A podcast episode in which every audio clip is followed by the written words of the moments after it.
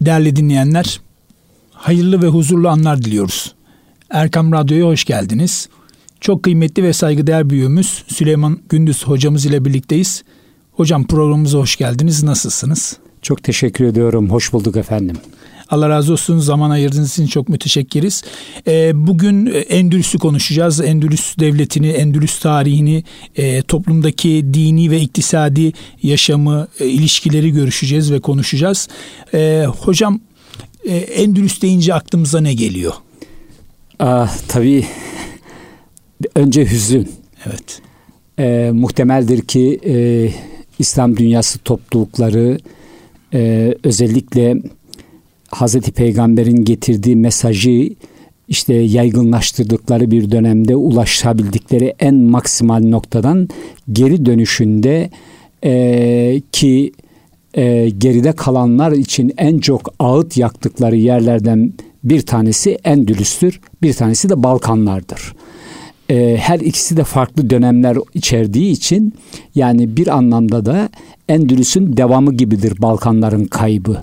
Yani bir e, doğudan şey batıdan doğuya doğru genişlemek, e, doğudan batıya doğru yeniden bir e, yükseliş. E, her ikisinde de e, kayıp e, İslam dünyası topluluklarını bugüne kadar en çok etkileyen e, etkileyen olaylardır ve Endülüs denilince büyük bir medeniyet. Yani bugün insanlık tarihinin bile henüz ulaşamadığı büyük bir medeniyetten bahsediyoruz. E, elbette bunu anmak acı ve hüzündür esas itibarla. Evet, e, tabii 711'de e, başlayan bir süreç var ve 1492'de de tamamlanan maalesef bir süreç var. E, geçmişte İslam toplumundan itibaren baktığımızda doğunun yaşam tarzı ile batının yaşam tarzı aslında biraz daha farklı ama hocam Endülüs'te e, toplumsal yapı ondan sonra insan ilişkiler e, kılık kıyafetler ondan sonra gruplarla olan ilişkiler yani kısacası bir arada yaşama kültüründen biraz bahsedebilir miyiz? Orada çünkü biraz farklılık var yanılmıyorsak değil mi hocam? Tabii e, hem Müslümanlar, Yahudiler, Hristiyanlar anlamında. Tabii e, aziz peygamberimiz e, sallallahu aleyhi ve sellem e, kendisi İslam mesajını tamamladığı an ve bütün insanlığa yeni bir çağrıyı e, sunduğu an e, o güne kadar e, gelmiş olan ve kurumsallaşan bir anlayış vardı. Egemen olanların himayesinde e, çalışanlar veya bunun bir, bir nevi köleler ve diğerleri gibi olan bir grup vardı. Ama aziz peygamberimizin getirdiği mesaj insanı eşitleyen bir mesaj olduğu için çok kısa sürede siz 711 diyorsunuz. Çok kısa sürede Hazreti Peygamberimizin vefatı 632'dir. 732'de Müslümanlar Paris kapılarındaydılar. Yani düşünün ki 100 yıllık bir zaman dilimidir bu. Bu zaman dilimini çok iyi kavramak gerekiyor. Ee, e, Orta Asya'dan yani Maveraün Nehir'den Paris kapılarına kadar büyük bir İslam medeniyeti oluştu. İslam kültürü oluştu. Ee, bu 100 yıllık süreç içinde siz şöyle düşünün bunu. Yani Mekke'den veya Medine'den atınızla yola çıkıyorsunuz. Ee, ancak İspanya'ya varışınız en azından bir 15 10-15 yılınızı alır. Bunu nereden biliyoruz? Ee, yani 19. 10. yüzyıllarda İbni Fatlan, İbni Batuta gibi olmuş olan seyyahlar kendi yaşadıkları yerden yola çıkarak yani mesela İbni Fatlan Medine'den yola çıkıyor ve o bütün Orta Asya'ya dolaşıyor. İşte aşağı yukarı 15-20 yıl süren bir gezi oluyor. Ee, öte taraftan İbni Batuta Tanca'dan yola çıkıyor Fas'tan ve geliyor işte bir haç yapıyor. Haçtan sonra e, İstanbul, Kırım, Orta Asya, Çin, e, Endonezya, Malezya gibi Singapur gibi bölgeleri gezerek tekrar geri dönüyor. Yani aşağı yukarı 40 yıl sürüyor. Hele hele o dönemde. Yani bu da sadece evet o dönemde sadece şey e, bu gezişiniz e, sadece bir devenin veya bir atın sırtında gerçekleşiyor ve bir fetih kaygınız bir yere almak, o toplumu değiştirmek, dönüştürmek gibi bir şeyiniz, çabanız da yok. Yani bundan dolayıdır ki yani biz tarihleri 100 yıl deyince insanların hafızasına 100 rakamı beliriyor. Ama o 100 yıl yani dehşet bir zaman dilimi, bir asır 632'de e, Medine'den yola çıkmış olan İslam düşüncesi 732'de Paris kapılarında. Ve e, enteresandır, e, ben kendisini rahmetle anıyorum. Reca Garudi eğer orada İslam e, dünyası şey İslam mesajının yürüyüşü durdurulmamış olsaydı bugün dünya farklı bir şeyde olacaktı. Farklı bir eksende olacaktı. Belki yani 19. yüzyıl ve 20. yüzyıllarda ki bunlar teknolojiktir aslında keşifler daha o zamanlar başlamış olacaktı. Yani e, dört asırlık bir daha erken bir sıçrama olacaktı insanlığın. Bu önemli e, Endülüs'le ilgili önemli olan boyutu e, budur. Tabi e, 711'de Müslümanlar Endülüs'ü e, Endülüs'ün yönetimini devraldıkları zaman e, genellikle hepimiz fetih kavramlarını kullanırız da ben biraz yönetimleri devralma kavramını kullanmayı daha çok tercih ediyorum. Şundan dolayı e, Müslümanlar Endülüs'e geldiklerinde biz bizim hatıratlarımızda meşhur bir Tarık Tarık bin Ziyad'ın konuşması var. İşte arkanızda düşman gibi deniz, önünüzde düşman. Yani e, artık Allah'ın mesajını e, yaymaktan başka yani e, çaremiz yoktur. Çareniz yok. E, ya öleceksiniz veya bu mesajı yaygınlaştırmış olacaksınız. Bütün insanlığa tebliğ edeceksiniz. Evet yani bu hikaye olarak son derece harikulade duruyor. Ben çok severim, anlatırım da. Ama esas itibarla 600 80'li yıllarda 690'lı yıllarda bütün Kuzey Afrika yani e, fethedilmiş Ukbe bin Nafi tarafından e, fethedilmiş e, Hazreti Ömer ve Hazreti Osman dönemleridir. Yani çok erken dönemdir Afrika'nın fethi ve orada kültürel dönüşümler ve değişimler başlamış. Müslümanlar her gittiği yerlerde bilgi birikimlerini paylaşan insanlardılar ve oradan İspanya'ya geçtiler. 680-90'lı yıllarda e, 711'de aslında Müslümanlar İspanya'ya geldiklerinde Tarık bin Ziyad daha önce Tarık bin Malik 7, 7 şey 709 tarihinde gelmişti. Orada e, kendilerine destek verebilecek bir kitle vardı. Bu kitle de şu aslında bu çok önemlidir. Hem Müslümanların Anadolu üzerinden Rumeli'ye çıkışlarıyla e, Müslümanların e, Kuzey Afrika üzerinden İspanya'ya ulaşmalarının birbirine çok benzeşir tarafları var. E, bunlardan bir tanesi e, 325 tarihinde İznik konsülünde Hazreti İsa'nın e, Tanrı insan yani Allah'ın yeryüzündeki tecellisi olarak teslisin ortaya çıkışıyla birlikte Hristiyan dünyanın içinde bir e, ayrışma gerçekleşmiş oldu. E, biz e, Balkanlardaki bu ayrışmaya Bogomiller diyoruz. Onlar Hazreti İsa'yı Allah'ın yeryüzündeki tecellisi veya Allah'ın e, oğlu olarak değil de Allah'ın elçisi ve Resulü ve kulu olarak kabul etmişlerdi Bogomiller bin yüzlü yıllarda e, Balkanlarda.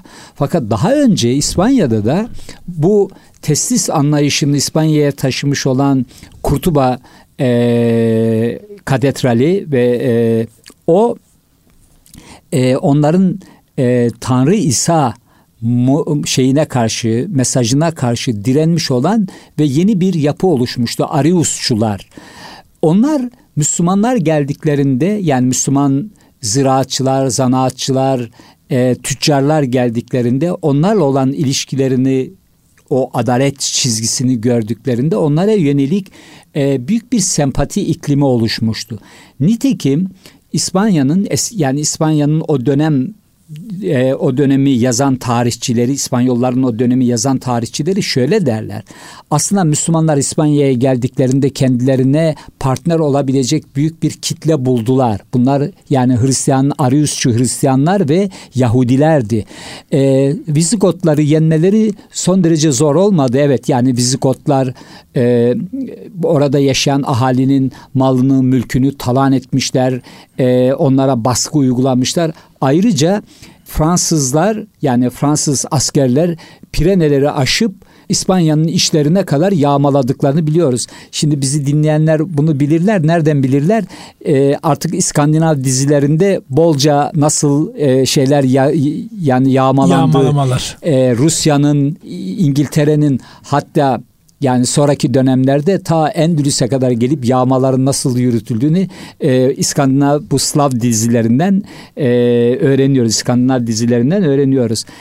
Müslümanların gelişinde evet yani Müslümanların Kuzey Afrika'da ortaya koydukları potansiyel onların İspanya'ya çıkışlarını kolaylaştırdı. Tabii bu benim anlattığım kadar kolay olmuyor bu işler. Tabii. Evet. Yani ben çok kolay anlatıyorum da öyle gerçekleşmiyor. Elbette bir direnç var, bir mücadele var. Ee, o etkileme konusunda ortaya konulmuş olan ciddi şey var. Yani Tarık Bin Ziyad'ın e, İspanya'yı fethini e, şey olarak nitelendirmiyorum. Yani böyle hafifletmek istemem. Çok büyük bir olaydır. E, önemli önemli bir kırılma anıdır.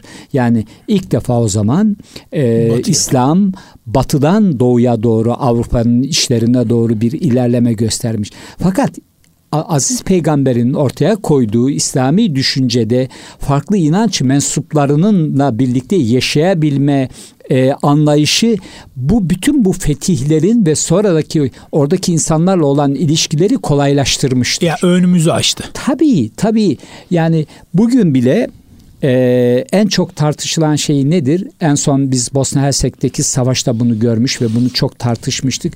Çok dinli, çok kültürlü ve çok etnik yapılı bir toplum yapısının oluşmasıdır. Ya zaten İslam yani İslam'ın mesajı zaten budur. Bundan dolayıdır ki yani İslam farklı inanç mensuplarına yönelik bir baskının yapılamayacağını, onların hayatlarını garanti altına alabilecek olan bir düşüncenin aslında tezahürüdür. Bunu görmek gerekiyor. Evet yani bugün gerek İslam dünyası toplulukları gerekse Batı toplulukları bu tür bir anlayıştan uzaktırlar. Evet bu bir utopya gibi önümüzde duruyor ama esas geçmiş dönemde utopya uygulanmamış olanlar içindir aslında. Ee, bu uygulanmış utopya değil. Evet. Bu bir realite yani gerçek. Ee, bu uygulanmış çünkü bu bunun örnekleri var. İspanya bunun en önemli örneklerinden bir tanesidir. Müslümanlar İspanya'ya geldiklerinde orada karşılaştıkları toplumla hiçbir yabancılık çekmediler. Uyum konusunda, birbirleriyle birlikte olabilme konusunda ve belki de e, şöyle bir kalıp kullanabiliriz bu konuda. İspanya'da Müslümanlar, Hristiyanlar ve Yahudiler ortak bir geleceği beraber kurdular. Aslında yani bir medeniyet inşası diyebilir miyiz hocam? Tabii bu bir kültür inşası, bir medeniyet inşasıdır. Yani bu o dönemlerde çokça rastlanmayan bir şeydir. Yani o dönemlerdeki e, uluslararası hukuk diyelim e, veya daha çok e, uygulanan sistem ordular gelirler bir şehri ele geçirirler halkını kılıçtan geçirirler ve bir kısmını köleleştirirler alırlar götürürler köle pazarlarında satarlar veya kendi askerlerine evlerinde çalıştırmak üzere taksi, şey ganimet olarak taksim edilir şehirler yıkılır. Evet. İlk defa bir mesaj taşıyıcıları eee girdikleri şehirleri yok etmediler. İnsanlarını tutsak etmediler. Köleleştirmediler. Köle pazarlarında satmadılar. Evet yani bu tür çok nispi, çok küçük uygulamaların var olduğunu da ihmal etmemek gerekiyor. Buna da bir parantez açıp da bunu e, söylemek gerekiyor. Bu konuda şöyle anlatayım. Yermük Savaşı'nda İslam orduları Suriye, Bilati Şam'da 100 bin Bizans askeri e, esir almışlardı o, o dönemin hukukuna göre normalde bu askerlerin ya öldürülmüş olması gerekiyor veyahut da köle pazarlarında satılmış olması gerekiyor. Ama 100 bin asker. Ebu Ubeyde bin el Cerrah e, Hazreti Ömer'e bir mektup gönderiyor. O zaman emir el müminin olan Hazreti Ömer Hazreti Ömer'e bir mektup gönderiyor. Diyor ki yani biz diyor bizim askerlerin iaşesini sağlayam sağlayamıyoruz. Yüz bin tane esirimiz var. Bunun iaşesini nasıl sağlayacağız? Bize bu konuda bir hukuk söyleyin. Nasıl bunlara davranacağız? Yani öldürecek miyiz? köle olarak ki yani ordu hareket halinde bunları hemen satabilmemiz mümkün değil. Yani şey yapabilmemiz mümkün değil. Bize bir çıkış yolu verin.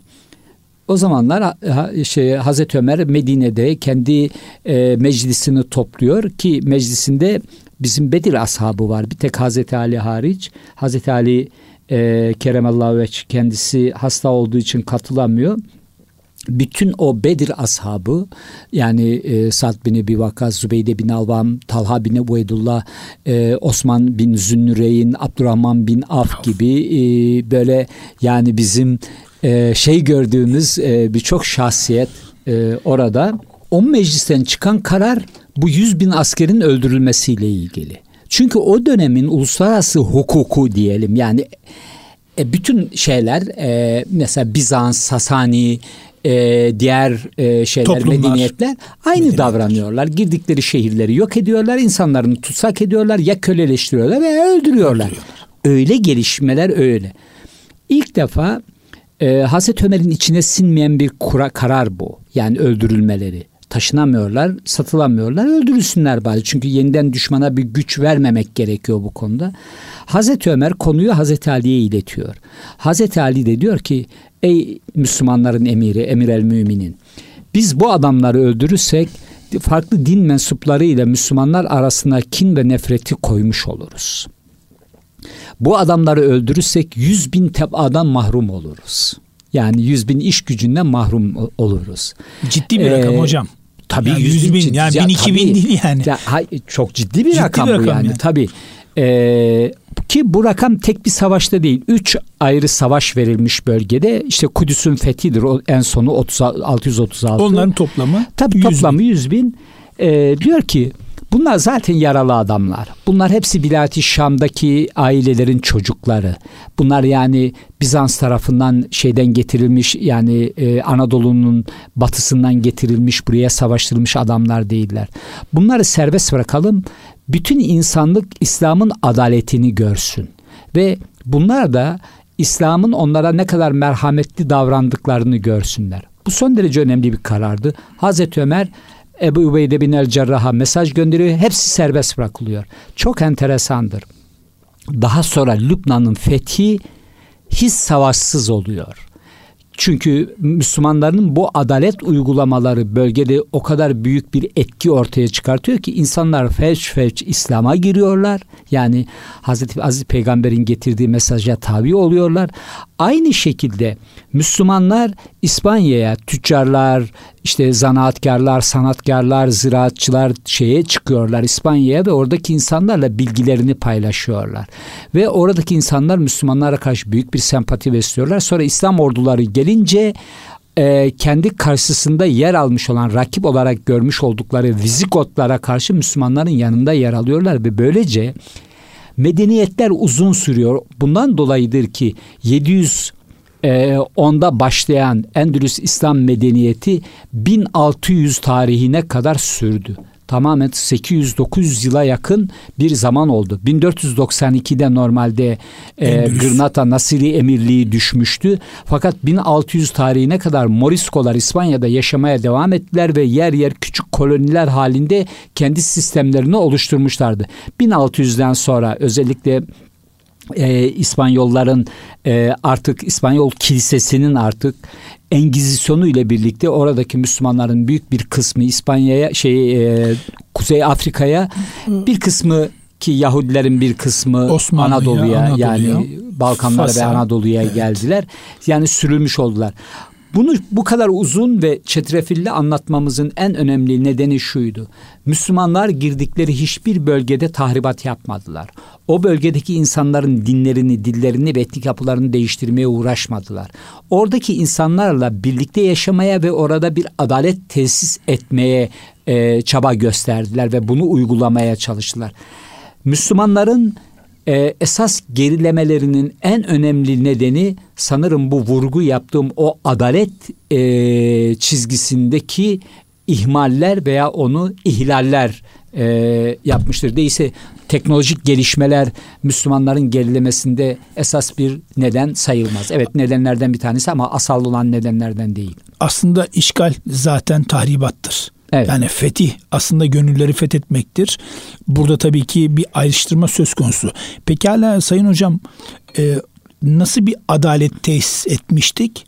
Ama nasıl bir adaletsizliğe doğru yol aldık ki yıkılmaya doğru devam etti süreç. Buradaki adaletin kalın çizgisi nasıl inceldi Sayın Tabii. Hocam? Şimdi şöyle e, İspanya'da e, benim benim çok iddialı bir sözümdür.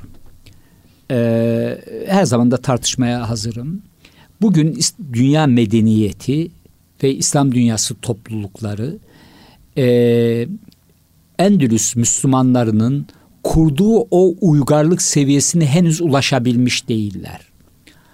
Uygar olmak teknolojik e, gelişmelerde e, yani icat veya inovasyon yapmak değil uygar olmak. Uygar olmak farklı inanç mensuplarıyla, farklı düşünce ve farklı felsefi yaklaşımlar olan, farklı hayat tarzları olan, dilleri, davranışları olan insanlarla birlikte eşit olarak yaşayabilmektir. Yani uygar olmak Allah'ın yeryüzüne halife olarak tayin ettiği insanın arasında bir farklılık görememektir uygar olmak. Bunu da sağlayan bizatihi e, aziz peygamberimizin hem kendi hayatındaki uygulamaları hem de, de getirdiği mesajın kendisi. Bizatihi bunu uygulayan budur. Uygarlık budur bana göre. Değilse yani elinizdeki teknik imkanların e, büyüklüğü ve küçüklüğü sizin uygar olmuş olmanızı göstermez. E, her ne kadar bugün yani 21. yüzyılın 20. ve 21. yüzyılın insanı Batı dünyasının ortaya koyduğu o modern eğilimlerin e, etkisiyle birlikte uygarlığı daha çok e, ve medeniyeti teknolojik gelişmelere e, indirgemişse de uygarlık bu değil. Yani e, uygarlık esas farklılıklarımızla birlikte yaşayabilme becerisini göstermiş olmamızdır. Yani insanın yaratılışta eşit olduğunu kabul, kabul edebilmemiz ve ona göre davranış olabilmemizdir. Bu da Hazreti Aziz Peygamberimizin veda hutbesinde zaten var. Hani ne diyor veda hutbesinde en son sözlerinden bir tanesidir. Ee, sizin anneniz de birdir, babanız da birdir. Hepiniz Adem'in çocuklarısınız. Adem ise topraktandır. Fakat oradaki hitap tarzı önemlidir. Diyor ki ey insanlar bana göre Aziz Peygamber'in getirdiği o ilahi mesajın dili ey insanlardır. Yani ya yühel nas'tır. Ey insanlardır.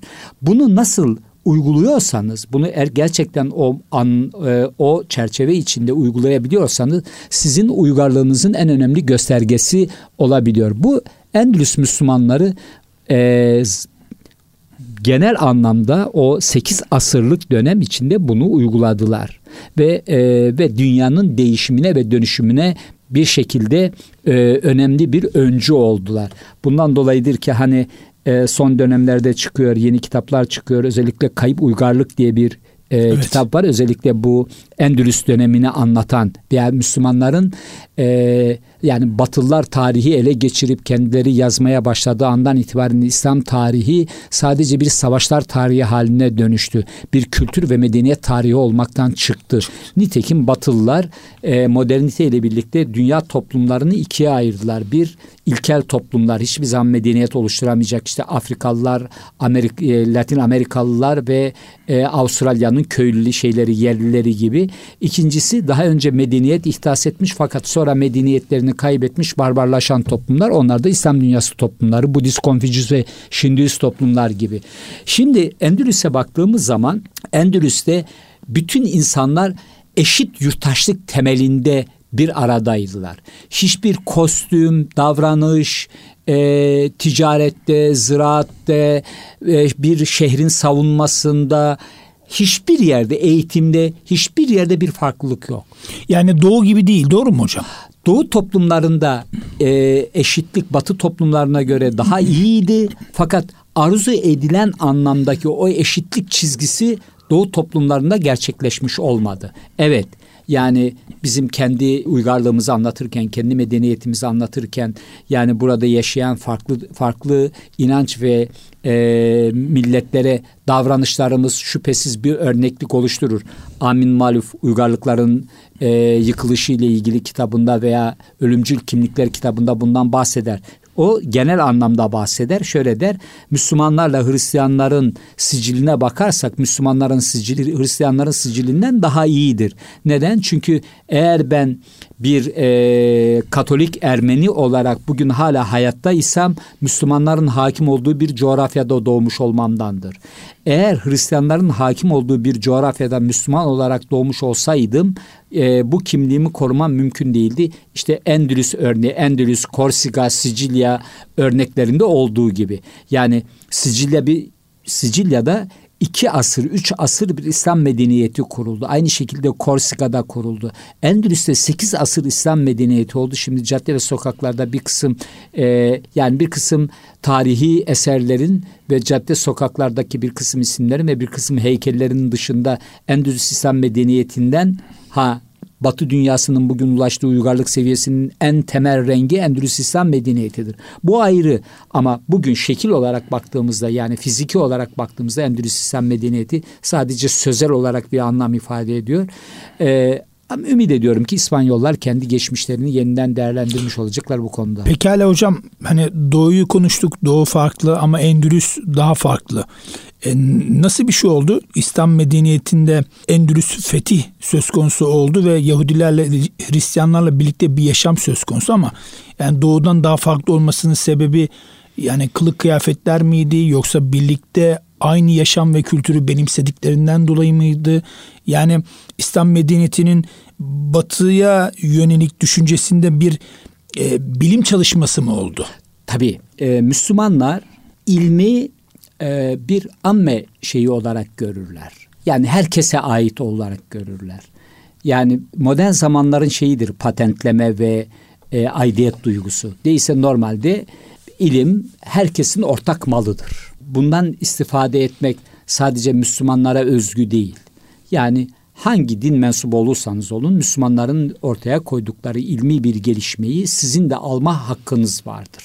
Bu e, bir vakıf anlayışı olduğu için. Şimdi İspanya'da Müslümanlar öyle bir uygulama yaptılar ki ben ilk bir örnek vereyim mesela. Size. Buyurunuz hocam. 18. yüzyılda İslam dünyası ile Batı dünyası arasında en önemli farklılık şu oldu. 18. yüzyılda Batı dünyasında akıl dini terk etti. Bu önemli bir şeydir. Sekülerizm. Evet. Yani farklı ve yükseliş başladı. Yani kolonyalizm, e, sanayileşme ve sekülerizm. O yüzyılda İslam dünyası toplumlarında ne oldu? Din aklı terk et. Şimdi Batı dünyası toplumlarında akıl, akıl dini terk ediyor, sekülerizme doğru gidiyor. Bizde de tam tersi. Tam tersi. Din aklı terk ediyor ve yani sürekli yenilenen, sürekli tazelenen, her gün yeni bir başlangıç olan İslam artık statik ol, olmuş. Bu başka bir eleştiri. Şimdi iki örnek vereceğim. İbn Rüşd, hekim kendi metrese öğrencisi ve aynı zamanda yaştaşı olan adam kim? İbni Meymun. Evet. Yani Musa İbni Meymun. Meymunites diye Batı dünyasında geçer. Musa İbni Meymun ne? Yahudi bir teolog yani ilahiyatçı. Aynı zamanda hekim. Kimin doktoru? Yani İbn Rüşd Kurduba emirinin hekimi iken şey Muvahitler döneminde Kurtuba e, emirinin hekimi iken Musa İbni Meymun da şeyde Kahire'de Selahattin Eyyubi'nin doktorudur. Bak bu çok ilginç bir evet. şeydir. Bütün yapılan resimlerde bütün yani o döneme ait Endülüs İslam medeniyetine ait yapılan resim çizilen resimlerde Müslüman alimler, Hristiyan öğrenciler veya alimler veya işte Yahudi alimler hepsi aynı kostümü taşıyorlar. Sarıklı, cübbeli, filan. Ayırt edemiyoruz. Hiç ayırt edemiyorsun.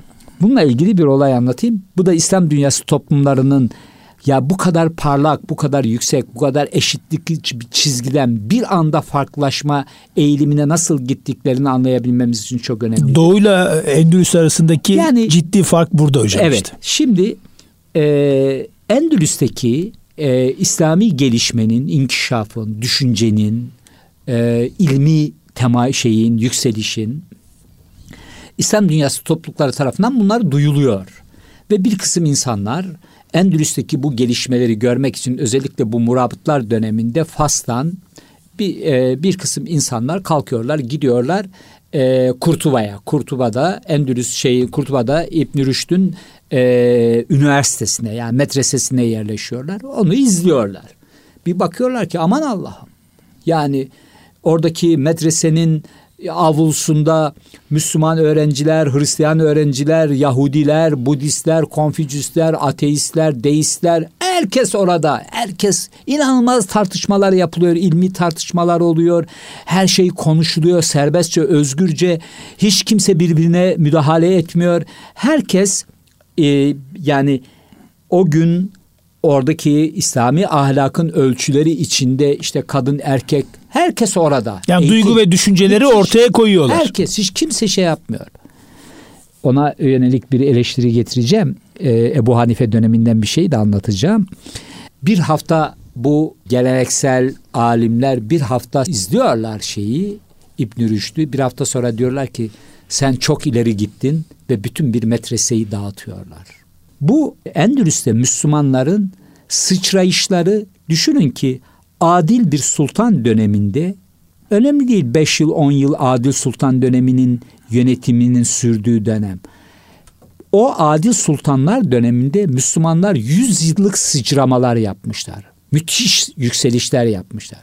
Adalet duygusu ortadan kalkınca Müslümanlar toprak kaybetmeye, gerilemeye başlamışlar. Çünkü toplumlar birbirlerine girmeye başlamışlar. Şimdi Endülüs'ün Müslümanlar döneminde yani Endülüs Müslümanları döneminde Endülüs'ün özellikle toplumsal yapısı şöyle oluşuyor. Bir, Müslümanlar var. Müslümanlar da dört bölüme ayrılıyorlar. Bunlardan bir tanesi Şamlılar. Bir tanesi Yemenliler. Bir tanesi Berberiler yani Afrikalılar.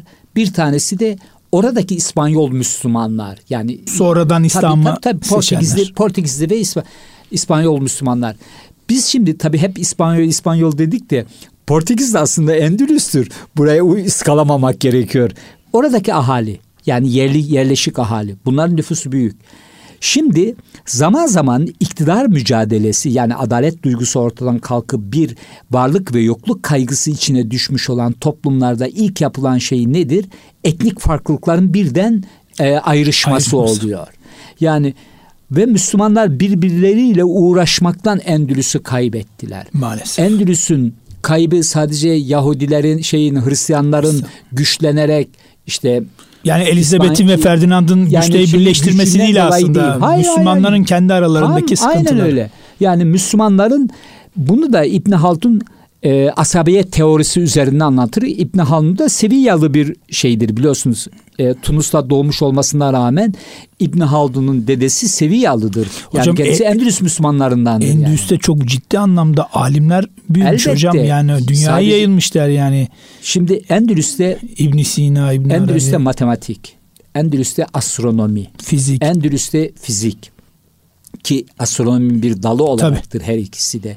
Ee, Endülüs'te tıp, Endülüs'te felsefe, Endülüs'te tefsir yani e, Kur'an'ın izahı diyelim. Endülüs'te hadis ilmi, Endülüs'te tasavvuf ilmi. Yani bugün biz e, Şeyhül Ekber olarak tanımlarız kendisini. Muhittin İbni Arabi. Çok büyük yani, alim. Elbette Endülüslüdür. Yani Endülüs'te yetişmiş olan İslam düşünce yapısına ait yani tefsir, hadis, kelam, fıkıh e, ve tasavvuf kültürüyle ilgili bütün İslam dünyasını etkileyen çok önemli şahsiyetler vardır. Mesela Kurtubi Mesela evet. değil mi? Kurtubi tefsiri var. Yani tabii, tabii tabii tabii. Yani hem dünyevi hem uhrevi tabii. yani hem bu dünya hem ahiret her ikisi birlikte elbette, orada ilimler var. Elbette. Biz şimdi tabii yani modern algılara sahip insanlar olduk, olduğumuz için biz genellikle hız ve haz üzerinden bir dünya inşa ederiz. Hız en hızlı giden araçlar, uçaklar, şunlar bunlar işte filan. Yani gerek e, insanın kendi gündelik yaşamında gerekse Seyahat, savunma evet. sisteminde kullandığı hızlı şeyler filan. Oysa öyle değil. Yani e, düşünün ki Endülüs'te şehirleşme, Kurtuba'nın nüfusu bin yüzlü yıllarda bin yüzlü yıllarda Kurtuba'nın nüfusu bir milyon.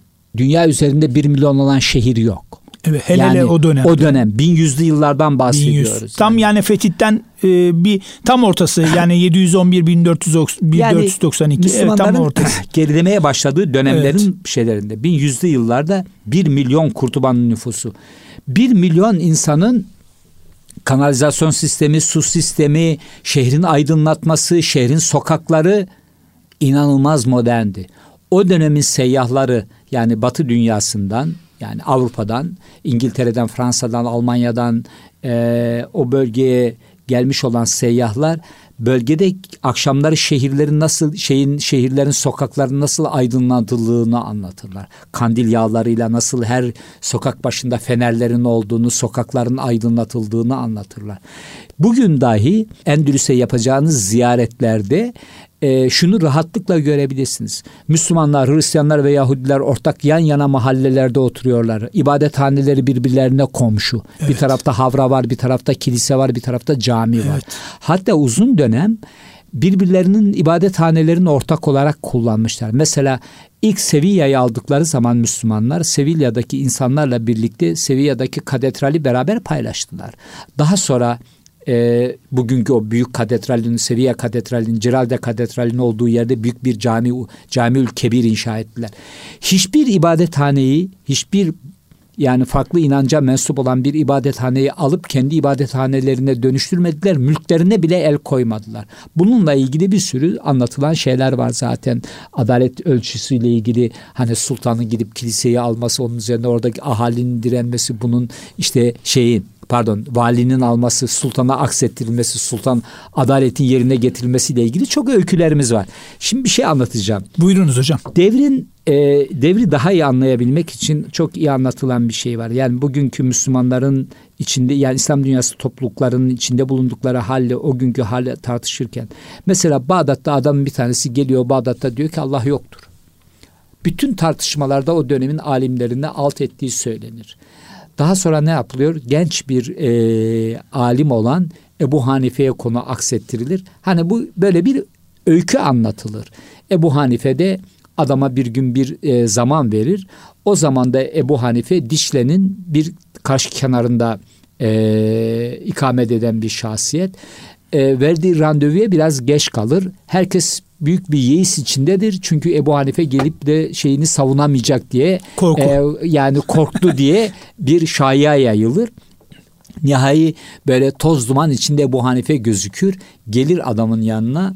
E, işte adam der ki ya e, ne oldu nerede kaldınız filan? Der ki ya ben Dişle'nin karşı tarafında oturuyordum. Geldim ki bütün şeyden oradaki kayıklar yok olmuş. Orada bekledim. Bir kütük geldi başka bir kütük geldi bir kütük geldi. Oradan bir şey yaptım sal yaptım ve salla karşıya geçtim. Adam diyor ki ya bu kadar tesadüf olur mu? Bir kütük bir kütük bir kütük daha geliyor filan.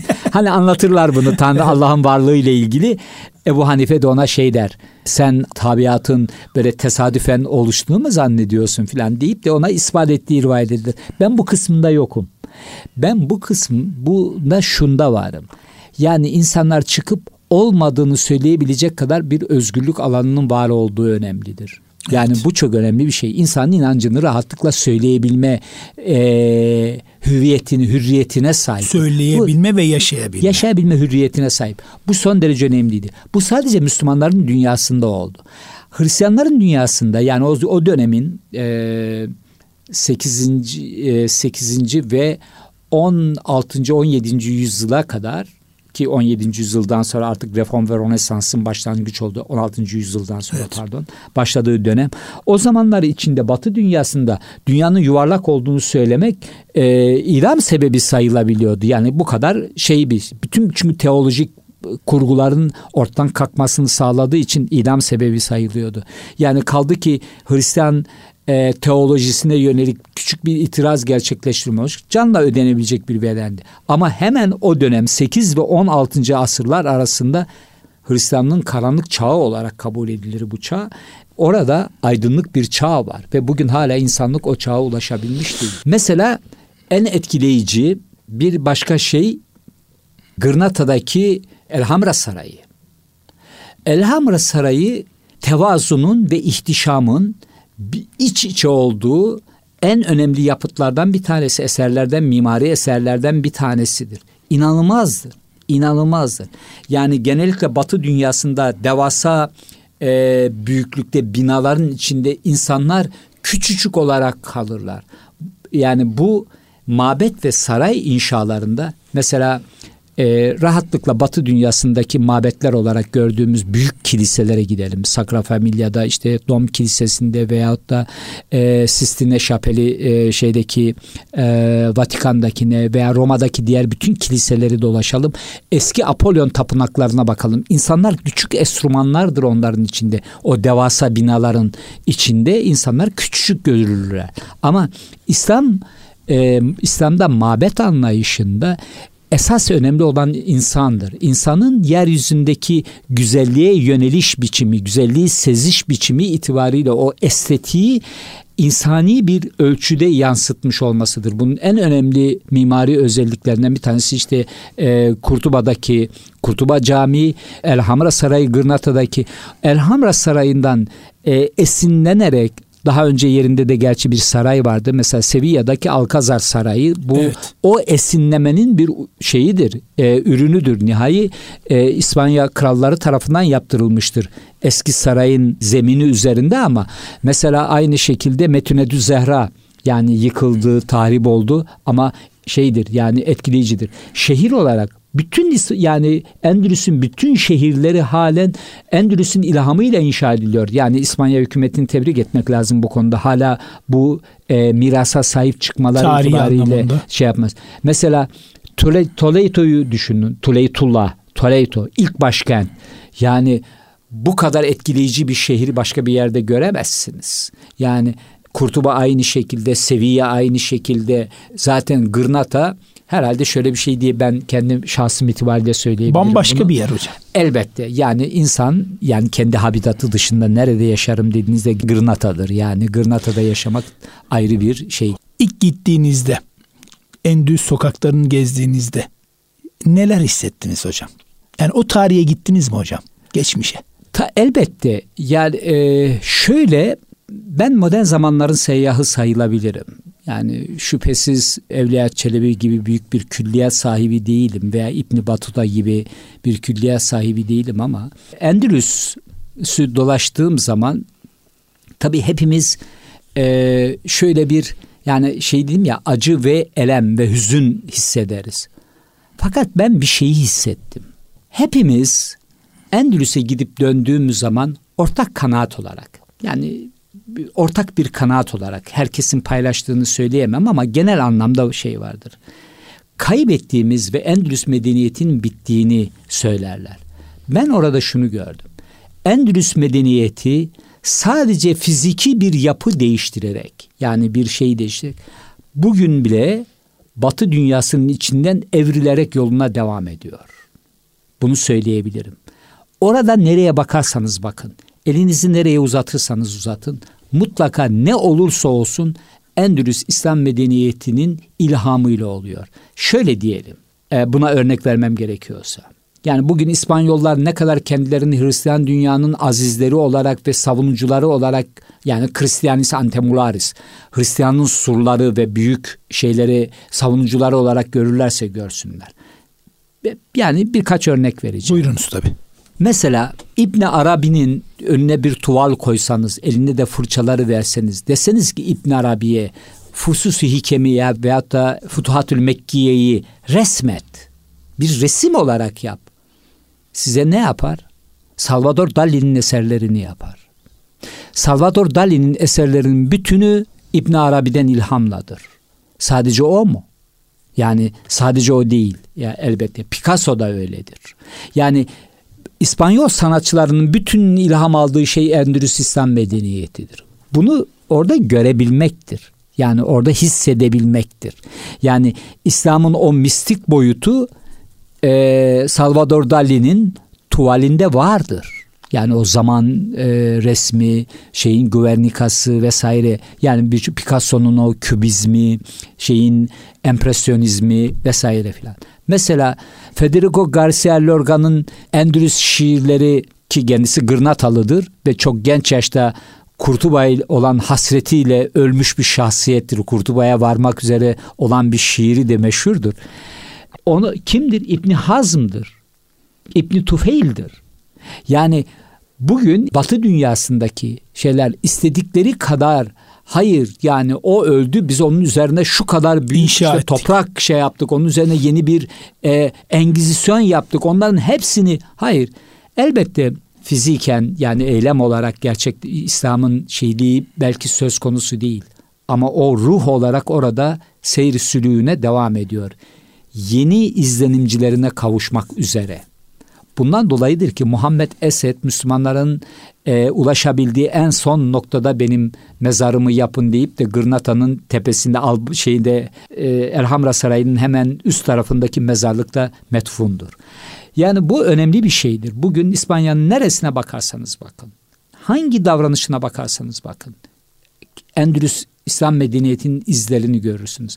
Orada onu görmüş olmak benim ben, ben de ilk vardığım yani vardığımda ve işte gezdikten Gezdik. sonra dudaklarımda hafif bir tebessüme sebebiyet verdi.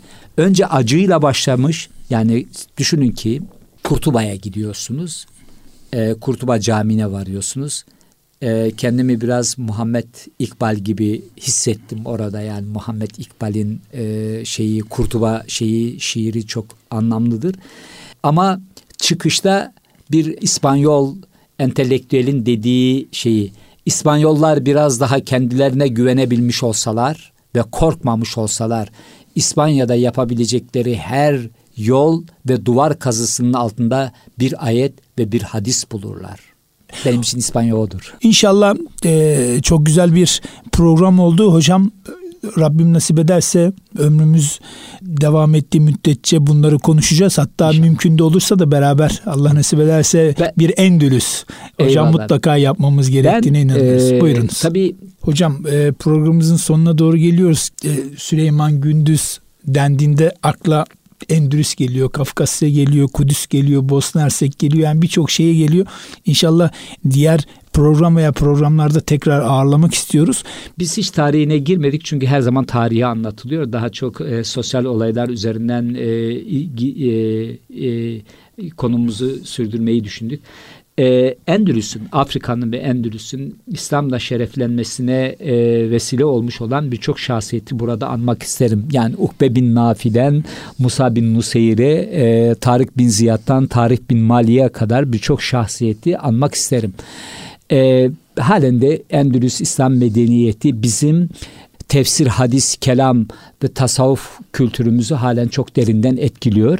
Umarım ki radyomuzu dinlemiş olan arkadaşlar yani İbn Hazım'dan İbn Tufeil'e, İbn Tufeil'den İbn Haldun'a ve İbn Arabi'ye kadar olacak olan bütün bir çizginin izlenimcileri olurlar. İnşallah hocam çok teşekkür ediyoruz.